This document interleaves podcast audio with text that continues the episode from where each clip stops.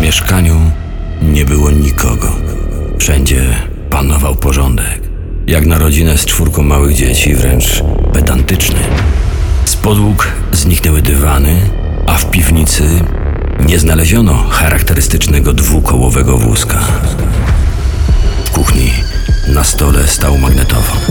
Obok niego leżało puste pudełko po kasecie.